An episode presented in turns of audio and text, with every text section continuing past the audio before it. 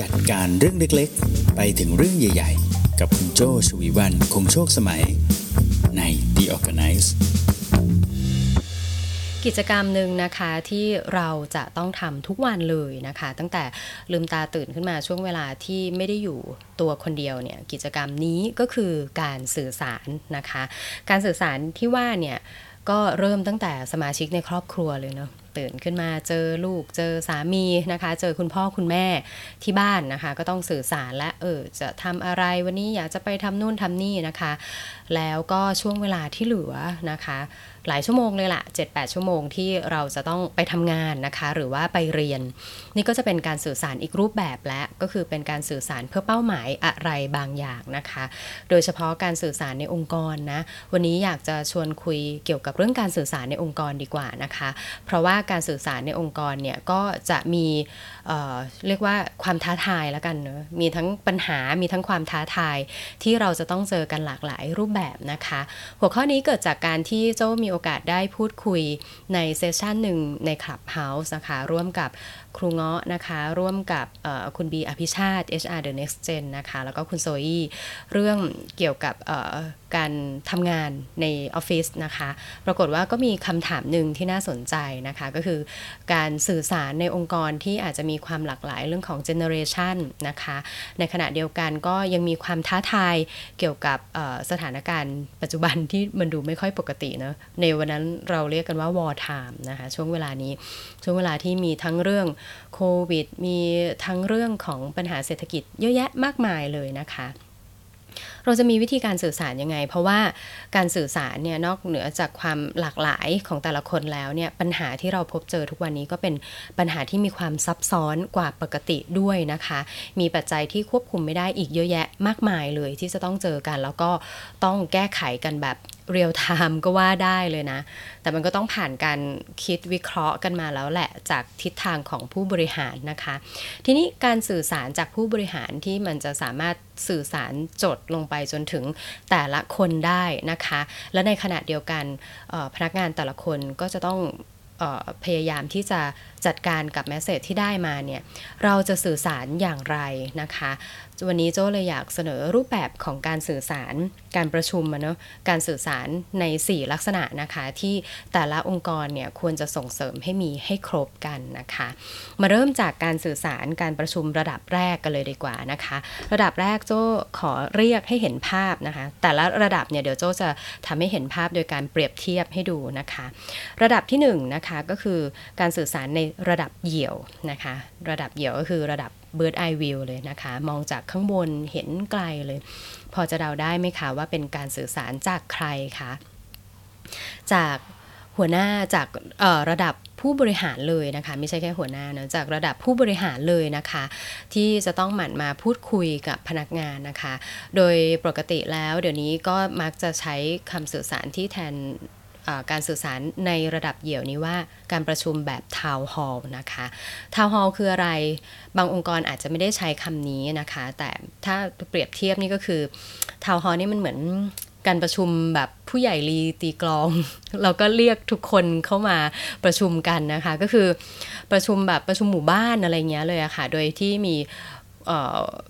ผู้ใหญ่บ้านเป็นคนนำประชุมแล้วก็บอกว่าช่วงนี้หมู่บ้านเราเป็นอย่างนี้นี้นะคะ เราก็เอาการประชุมแบบนี้ละค่ะมาใช้ในองค์กร ซึ่งเราเรียกว่าทาวน์ฮอลล์นะคะ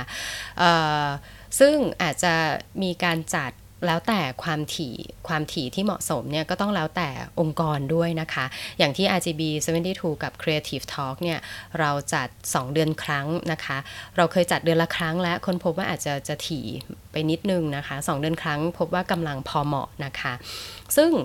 หลาย ๆ ครั้งทาวน์ฮอลเนี่ยก็ไม่ได้ จำกัดแค่ว่าต้องรอจนถึง 2 เดือนนะ บางช่วงที่มันมีเรื่องที่จะต้องสื่อสารเยอะหน่อยเราก็อาจจะขยับให้มันถี่มากขึ้นนะคะเป็นการพูดคุยของผู้บริหารนะคะที่จะสื่อสารกับองค์กรว่า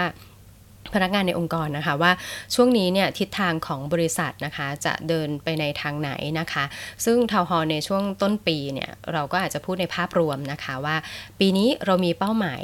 ในระยะไกลว่าอย่างไรนะคะ โดยที่เป้าหมายในระยะไกลนั้นต้องการ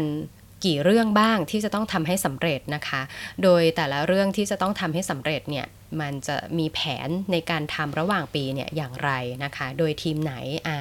อย่างนี้นะคะทำไมถึงเราต้องมีการสื่อสารในระดับเดี่ยวหรือ bird eye view นะคะ เพื่อที่จะทำให้แต่ละแผนกแต่ละทีม แล้วก็แต่ละคนนะคะ ทราบได้ว่าตอนนี้ที่เขาจำเป็นจะต้องทำงานนี้นะคะ ที่เขาจะต้อง put effort ในเรื่องนี้ หรือว่าเขาต้องไปเพิ่มศักยภาพในเรื่องนี้เนี่ย เพราะอะไรนะคะ เพราะเขาเป็นส่วนหนึ่งของทิศทางที่กำลังจะไปอยู่นะคะ อันนี้คือเรื่องที่1ของความสำคัญของ Bird Eye View นะคะ ความสำคัญในเรื่องที่2ก็คืออจะทำให้ทั้งองค์กรนะคะ เห็นภาพโดยรวมว่า ตอนนี้สิ่งที่เขาจะต้องเผชิญหน้ากันอยู่เนี่ยใน factor ในปัจจัยที่เป็นภายนอกที่เขาควบคุมไม่ได้เลยเนี่ยมันมีเรื่องอะไรนะคะ เพื่อที่เขาจะได้ช่วยระแวดระวังไปด้วยนะคะ อย่างเช่น ตอนนี้นะคะ องค์กรเราอยู่ในธุรกิจของการท่องเที่ยวนะคะ ตอนนี้สถานการณ์ข้างนอกก็คือเดี๋ยวกำลังมีเรื่องของวัคซีน มีเรื่องของการเปิดให้นักท่องเที่ยวเข้ามาได้นะ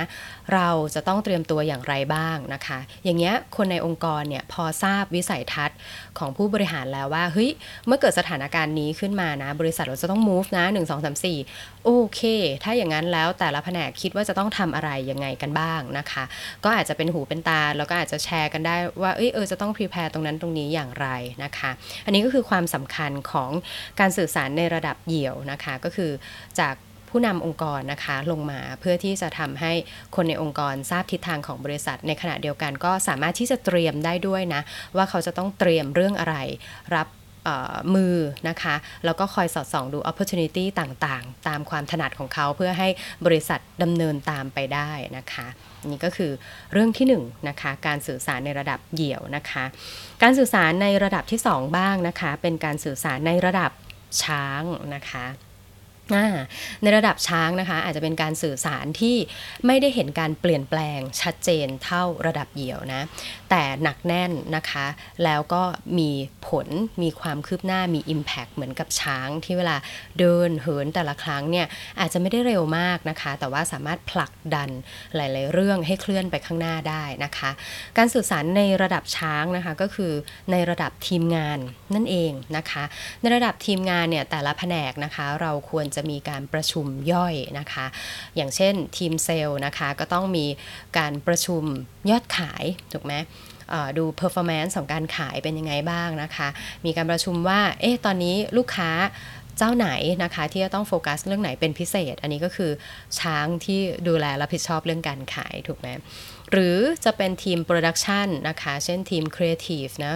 ในมุมของครีเอทีฟทั้งหมดเนี่ยที่ที่เราพูดคุยกันแต่เรื่องของการสร้างสรรค์ไอเดีย เอ๊ะ ตอนนี้มันมีโปรเจกต์ไหนที่น่าสนใจนะคะ มี conference ไหนหรือว่ามีงานไหนนะคะที่ควรจะลองไปศึกษาไปลองดูสักนิดนึงซิว่าเขามีแนวคิดวิธีคิดยังไงนะคะ อันนี้ก็คือเพื่อที่จะได้ความคืบหน้าในระดับแผนกงานนะคะ ซึ่งอันนี้เนี่ยนอกจากได้ความคืบหน้าในระดับแผนกงานแล้วเป็นการเพิ่ม performance ของแต่ละคนแล้วเนี่ยจริง ๆ แล้วอีกเรื่องหนึ่งที่ควรจะทำนะคะ ก็คือเป็นการอัปเดต progress ของงานไปด้วยนะคะ อย่างอันนี้ที่ออฟฟิศของ RGB 72และ Creative Talk รวมถึงหลาย ๆ บริษัทมักจะทำนะคะ ก็จะมีการประชุม 2 ลักษณะ 1 ก็คือการประชุมแบบคันบันนะคะเคยเคยได้ยินไหมคะคำนี้ K A N B A N นะคะ เป็น เป็นคำศัพท์ทางญี่ปุ่นนะคะ แต่ก็คือเปรียบเทียบเนี่ยให้ฟังก็นึกถึงการประชุมแบบยืนประชุมนะคะทำไมต้องยืนประชุมนะคะ เพื่อให้กระชับ เราจะใช้เป็น morning คันบันโดยส่วนใหญ่จะชอบเป็นตอนเช้านะคะ ก็คือมายืนล้อมวงกันแล้วก็บอกกันว่าเฮ้ยวันนี้แต่ละคนจะแยกย้ายไปทำเรื่องอะไรนะคะคริสตัลโปร่งใสเพื่อให้ทุกคนรู้ว่าเฮ้ยทุกคนเนี่ยมีงานที่จะต้องไปทำแล้วใครจะต้องทำอะไรให้เสร็จ เพื่อที่อีกคนจะต้องเอาไปทำต่อนะคะ ที่ยืนประชุมเนี่ย ให้มันเมื่อยแล้วจะได้รีบแยกย้ายนะคะ ยืนประชุม 5 นาที 15 นาทีนะคะ เมื่อยแหละ แล้วก็แยกย้ายกันไปทำงานนะคะ บางทีก็อาจจะมีคันบันเช้า คันบันเย็นนะคะ แต่ละคนมาบอกเลยวันนี้ฉันจะทำอะไรก็ว่าไปนะคะ กับการประชุมแบบที่2นะคะของการประชุมระดับช้างก็คือการประชุม work in progress หรือว่าหลาย ๆ บริษัทจะเรียกว่า WIP นะคะ WIP นะคะ อันนี้ก็จะเป็นการประชุมที่บางทีอาจจะเป็นสักสัปดาห์ละครั้งนะคะ เช่นวันศุกร์หรือวันจันทร์อะไรก็ว่าไปนะคะ เพื่อที่จะดูว่าความคืบหน้างานทั้งหมดนะคะเป็นยังไงบ้าง บางทีอันนี้ก็จะเป็นแยกเป็นแผนกไปนะคะ อย่างครีเอทีฟเมื่อสักครู่บอกว่าเอ้ยอย่าลืมไปดูนั่นดูนี่เซลล์บอกว่าอย่าลืมดูยอดขาย WIP นี่ก็เหมือนการดู progress นะคะว่าเอ้ยเราวางกันไว้ว่ายอดขายในระดับ quarter ของเราจะมียอดขายตามนี้ เอ้ยเรามา WIP work in progress ในระดับสัปดาห์กันหน่อยซิ ตอนนี้ความคืบหน้าเป็นยังไง แล้วรายเดือนล่ะเป็นยังไงนะคะ เราย่อย เราย่อยเป้าหมายเป็นระดับย่อยๆลงมานะคะ แล้วก็มาลองเช็ค progress กันด้วย meeting ในระดับ work in progress นะคะอ่านี่คือการประชุมการสื่อสารในระดับที่2นะคะก็คือในระดับแผนก เราเรียกว่าระดับช้างนะคะ ต่อมาการประชุมในการสื่อสารการประชุมในระดับที่3นะคะก็คือระดับต้นไม้นะคะ ระดับต้นไม้เปรียบเทียบเพื่อให้คุณเห็นภาพของการประชุมแบบ one on one นะคะ ซึ่งอันนี้เราก็มักจะใช้กับหัวหน้างานแล้วก็ทีมงานนะคะ ซึ่ง one on one feedback นะคะ จะเน้นไปที่การ feedback เลยนะคะ ก็คือถ้าสมมุติช่วงนี้หัวหน้างานนะคะ มีเรื่องที่อยากจะให้ทีมปรับปรุงในเรื่องไหนนะคะ one on one เนี่ยนอกจากจะเป็นหัวหน้าให้ feedback ทีมงานแล้วบางครั้งนะคะทีมงานก็สามารถที่จะเอาเรื่องมาปรึกษา หรือว่าอาจจะเคลียร์ข้อข้องใจหลาย ๆ เรื่องนะคะที่ไม่สะดวกจะสอบถามต่อหน้าคนอื่น ๆ นะคะ ก็สามารถที่จะพูดคุยกันได้เป็นเรื่องของการให้ feedbackนะคะ การให้ feedback เนี่ยน่าสนใจ เดี๋ยวไว้จะแยกเรื่องการให้ feedback ออกมาอีกนะคะ มีหลายเทคนิค เทคนิคหนึ่งที่โจอาจจะเคยพูดคุยไปแล้วนะคะ คุณอาจจะไปลอง search หาในตอนเก่า ๆ ได้ก็คือเทคนิค COIN นะคะ C O I N S นะคะ การให้ feedback แบบ COIN นะคะ ซึ่งโจได้มาจากการดูคลาสใน ido u นะคะ อันนั้นก็ก็เป็นการ feedback ที่ดีนะคะ ทีนี้เรื่องการคุยในระดับต้นไม้มีเรื่องน่าสนใจอีกเรื่องหนึ่งนะคะ ก็คือเรื่องของการให้ positive feedback แล้วก็ negative feedback นะคะ positive feedback เนี่ยจริง ๆ ถ้าเราเรียกง่าย ๆ ก็อาจจะเรียกว่าเป็นการชมก็ได้เนาะ การชื่นชมการ recognize นะคะ เมื่อไหร่ก็ตามนะคะที่ทีมเราทำดีนะคะ น้องคนไหนก็ตามที่ทำได้ดี เราชื่นชมต่อหน้าทารกำนันเลยนะคะ ชมในที่แจ้งนะคะ ชมในที่แจ้งเนี่ยเเวลาชมนะคะ เราชมในการกระทำนะคะ ชมเลยบอกว่าเฮ้ยเออโอ้ยอดขายในเดือนนี้ทำได้ดีมากเลยนะ พี่ขอชื่นชมความ อดทนความพยายามของพวกเรานะคะ การทำการบ้านที่ไปศึกษาค้นคว้ามาว่าลูกค้าทาร์เก็ตตรงไหนที่น่าสนใจแล้วก็มุ่งไปทางนั้นไม่ได้หวานไปแบบนี้ เห็นไหมคะ นี่คือการชมว่าเขาทำการบ้านไปเตรียมพร้อมมานะไปหาข้อมูลมานะว่าควรจะ approach ลูกค้าไหน ก็เลยทำให้ยอดขายดีขึ้น แต่เราจะไม่บอกว่า โอ้โห ขายได้ดีมากเลยเนี่ยขอพระหน่อยสิเธอไปมูเตลูที่สำนักไหนมาใหม่ๆเราจะชื่นชมในการกระทำของเขานะคะ เพราะอะไร ตัวเขาก็จะพยายามทำให้การกระทำนั้นดียิ่งขึ้น เพราะเขาก็บางทีเขาก็ไม่รู้หรอกนะว่า สิ่งที่เราสังเกตจากภายนอกเนี่ยอ๋อการกระทำแบบนี้สินะ ที่เป็นผลทำให้เขาได้รับความสำเร็จแบบนี้ใช่ไหมนะคะแล้วในขณะเดียวกันเนี่ยคนที่ฟังการชื่นชมนี้ และอยากจะได้รับการชื่นชมนี้ เขาก็จะพยายามทำพฤติกรรมที่ดี ๆ นี้ เพิ่มเข้าไปด้วยเช่นกันอ่าชมในที่แจ้ง แต่ให้ชมในการกระทำนะคะ ทีนี้ในขณะที่การให้ negative feedback นะคะ ก็คือการตำหนิการตินะคะ แต่ต้องทำไปด้วยติเพื่อก่อนะ เช็คตัวเองเลยนะว่าเราติเขาเนี่ยโดยมีเจตนาเพื่อที่จะทำให้เขาปรับปรุงเปลี่ยนแปลงไปในทางที่ดีขึ้นนะคะก่อนที่จะตำหนิก่อนที่จะติก่อนที่จะให้ฟีดแบ็กนะคะ เราควรจะถามเขาก่อนเนาะ พี่มีเรื่องอยากจะ feedback เรานิดนึง อันนี้สะดวกไหมสะดวกที่จะฟังไหมอยากจะฟังไหมนะคะอ่าให้เขาเปิดใจก่อนนะคะ ไม่ใช่ว่าอยู่ดีแล้วก็ feedback ไปเลยบางครั้งเขาอาจจะอยู่ในช่วงเวลาที่ไม่พร้อมนะคะ แล้วก็ทำให้เขาได้เตรียมใจเปิดรับเราด้วยนะคะ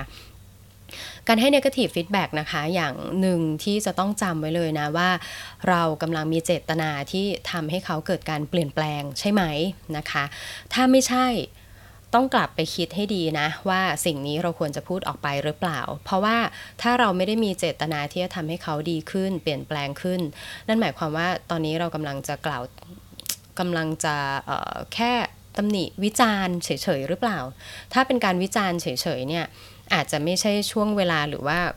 สิ่งที่เราจะต้องพูดออกไปในทุกครั้ง ถูกไหมคือบางครั้งเวลาที่มีคนทำผิดทำพลาดขึ้นมานะคะ การวิจารณ์ การพูดถึงข้อเสียอยู่อย่างนั้น โดยที่ไม่ได้คิดว่าเขาจะเปลี่ยนแปลงหรือปรับปรุงไปในทางที่ดีขึ้น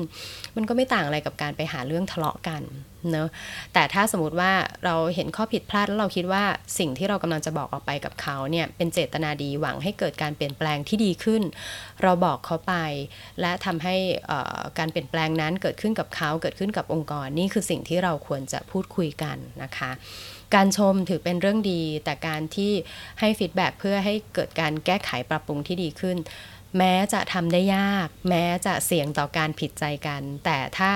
ทำด้วยวิธีการที่ถูกต้อง แล้วก็ทำด้วยเจตนาที่ดีจะว่ามีประโยชน์กับการชื่นชมเป็นไหนๆเลยนะคะเอาล่ะอันนี้ก็คือการสื่อสารในระดับต้นไม้นะคะ เพราะว่าเกิดขึ้นเพื่อต้องการให้เกิดการเติบโต เกิดขึ้นโดยความปรารถนาดีซึ่งกันและกัน เจ้าก็เลยเปรียบเทียบกับ ต้นไม้เนอะอ่าต่อมาการสื่อสารในระดับสุดท้ายนะคะ ก็คือการสื่อสารในระดับกระจกนะคะ การสื่อสารในระดับกระจกก็คือโจ้เปรียบเทียบกับการคุยกับตัวเองนะคะอ่าทำไมนะคะ จริงๆแล้วเนี่ยการสื่อสารในระดับกระจกเนี่ยเราเราในฐานะเจ้าของกิจการหรือว่าเมนเจอร์ไม่ต้อง encourage หรือว่าไม่ต้องสนับสนุนให้พนักงานทุกคนคุยกับตัวเองก็ได้นะ คือเน้นให้เขาคุยกับเราอย่างเงี้ยใช่ไหม แต่จริงแล้วการสื่อสารในระดับกระจก หรือการสื่อสารการพูดคุยกับตัวเองเนี่ยเป็นเรื่องสำคัญนะคะ เพราะว่าทุกวันนี้นะคะยอมรับเลยแม้แต่ตัวเราเองโจ้เองก็เถอะ เราคุยกับคนอื่นเยอะแยะมากมายนะคะ เราได้ยินเสียงโซเชียลนะคะ เราได้ยินเสียงของ speaker เราได้ยินเสียงของผู้คนมากมาย แต่เราได้ยินเสียงความต้องการของตัวเองน้อยมากนะคะ ถ้าเราไม่ได้มีเวลานั่งอยู่นิ่งๆนะคะ เราอาจจะพกสมุดหรือว่าอ,อัดเสียงตัวเองก็ได้เวลาที่เรานึกความคิดอะไร pop up ขึ้นมานะคะ อันนี้คือในระดับไวๆก็คือ มีไอเดียอะไรก็จดไว้นะคะ หรือถ้าสมมติถ้ามีเวลาเยอะมากพอนะ จบสิ้นวันอยากให้รีวิวตัวเองนะคะ รีวิวตัวเองด้วยการจดไดอารี่นะคะ หรือบางครั้งอาจจะทำ gratitude ก็ได้ gratitude log นะคะ gratitude ก็ชื่นชมนะคะ ชื่นชมตัวเอง เช่นว่า ไม่ใช่ชมชมตัวเองก็ได้อะยอมยอม ชมตัวเองก็ได้ แต่จริงแล้วคือเหมือนขอบคุณตัวเองนะคะว่าเอ้ยวันนี้เราได้ทำเรื่องดีอะไรบ้างนะคะ เพื่อที่จะได้รีวิวตัวเองด้วยว่า เอ้ยเออ ได้ทำเรื่องที่ตั้งใจไว้สำเร็จไหม และเรื่องอะไรที่ทำไม่สำเร็จเป็นเพราะอะไร เป็นเพราะเราเออประเมินตัวเองเยอะเกินไปหรือเปล่านะคะ เราคิดว่าเราจะใช้เวลาน้อยกว่านี้ แต่กลายเป็นว่าจริงๆต้องใช้เวลามากกว่านี้นะคะ เขาจะก็จะได้ประเมินประสิทธิภาพของตัวเองได้ยิ่งขึ้นด้วยนะคะ ดังนั้นแล้วนะคะการสื่อสารในระดับกระจกเนี่ยก็จะเป็นเรื่องของการเขียนไดอารี่นะคะการทำ gratitude log นะคะหรือบางครั้งถ้าไม่รู้จะคุยกับตัวเองอย่างไรอาจจะเริ่มจากการทำพวก competency test ต่างๆ เช่น strength finder นะคะทำเทสเพื่อหาจุดแข็งของตัวเองนะฉันเป็นคนถนัดในเรื่องไหนนะคะ แล้วก็พยายามพัฒนาจุดแข็งตรงนั้น มากยิ่งขึ้น หรือว่าพอรู้จุดแข็งจุดด่อนของตัวเอง แล้วก็จะสามารถอธิบายพฤติกรรม แล้วก็ความรู้สึกของตัวเองได้ดียิ่งขึ้นนั่นเองนะคะ เอาล่ะ ครบถ้วน 4 ระดับของการสื่อสารนะคะ เพื่อทำให้องค์กรของคุณมีการสื่อสารแล้วก็เข้าใจไปในทิศทางเดียวกันนะคะ ทวนอีกครั้งนะคะ ระดับทีหนึ่1 ก็คือระดับเหยี่ยวนะคะ Bird Eye View ใช้สำหรับให้ผู้บริหารนะคะ พูดคุยกับทีมงานนะคะ ซึ่งอาจจะทำผ่านการประชุมที่เรียกว่า Town ฮอล์นะคะ หรือว่าประชุมรวมของบริษัทนั่นเองนะคะ ระดับที่2นะคะก็คือระดับช้างนะคะ ระดับช้างคือการสื่อสารในระดับแผนกหรือระดับทีมงานนะคะ เพื่อที่จะตรวจสอบความคืบหน้าของงานนะคะ งานที่แต่ละคนทำเพื่อให้คนอื่นเห็นภาพ แล้วก็พัฒนาพัฒนาศักยภาพ พัฒนาจุดแข็งในทีมงานของเราให้ดียิ่งขึ้นนะคะ เพื่อที่จะไปประกอบภาพใหญ่ขององค์กรให้ดีนะคะ การสื่อสารในระดับที่ 3 ก็คือการสื่อสารในระดับต้นไม้นะคะ เป็นการสื่อสาร one on one นนะคะ เพื่อที่จะทำให้เราได้รับ feedback นะคะ ทั้งในเรื่องของ positive หรือว่า negative นะคะ ถ้ามีการชื่นชมเป็นไปได้ ไม่ต้องวันออนวันก็ได้ชื่นชมให้คนอื่นได้ยินด้วยนะคะ แต่ว่าชื่นชมที่การกระทำนะคะ แล้วก็ถ้าจะตำหนิอย่าลืมนะคะว่าเป็นการ feedback negative เพื่อให้เกิดการเปลี่ยนแปลง และให้เขาพัฒนาตัวเองมากยิ่งขึ้นนะคะ แล้วก็การสื่อสารในระดับสุดท้ายก็คือระดับกระจกนะคะ อย่าลืมเตือนให้พนักงานนะคะ มีการรีวิวตัวเองในทุกวันนะอาจจะให้พนักงานเขียนไดอารี่หรือว่าเขียน gratitude log นะคะ คือชื่นชมตัวเองในแต่ละวันว่าได้ทำเรื่องดีอะไรนะคะ หรืออาจจะลองให้ทำ strength finder เพื่อเข้าใจจุดแข็งของตัวเอง เข้าใจจุดอ่อนของตัวเองนะคะ เพื่อที่จะอธิบายแล้วก็เข้าใจพฤติกรรมต่างๆ ความรู้สึกนึกคิดของของตัวเองได้ดียิ่งขึ้นนะคะ เอาล่ะวันนี้ครบถ้วนนะคะทั้ง 4 เรื่องที่เก็บมาฝากกันนะคะ แล้วพบกันใหม่ใน episode หน้าของ The ORGANICE นะคะจัดการเรื่องเล็กๆ ไปจนถึงเรื่องใหญ่ ๆ กับโจชวีวันคงโชคสมัย Managing Director บริษัท RGB 72 และ Creative Talk วันนี้ลาไปก่อนนะคะ สวัสดีค่ะ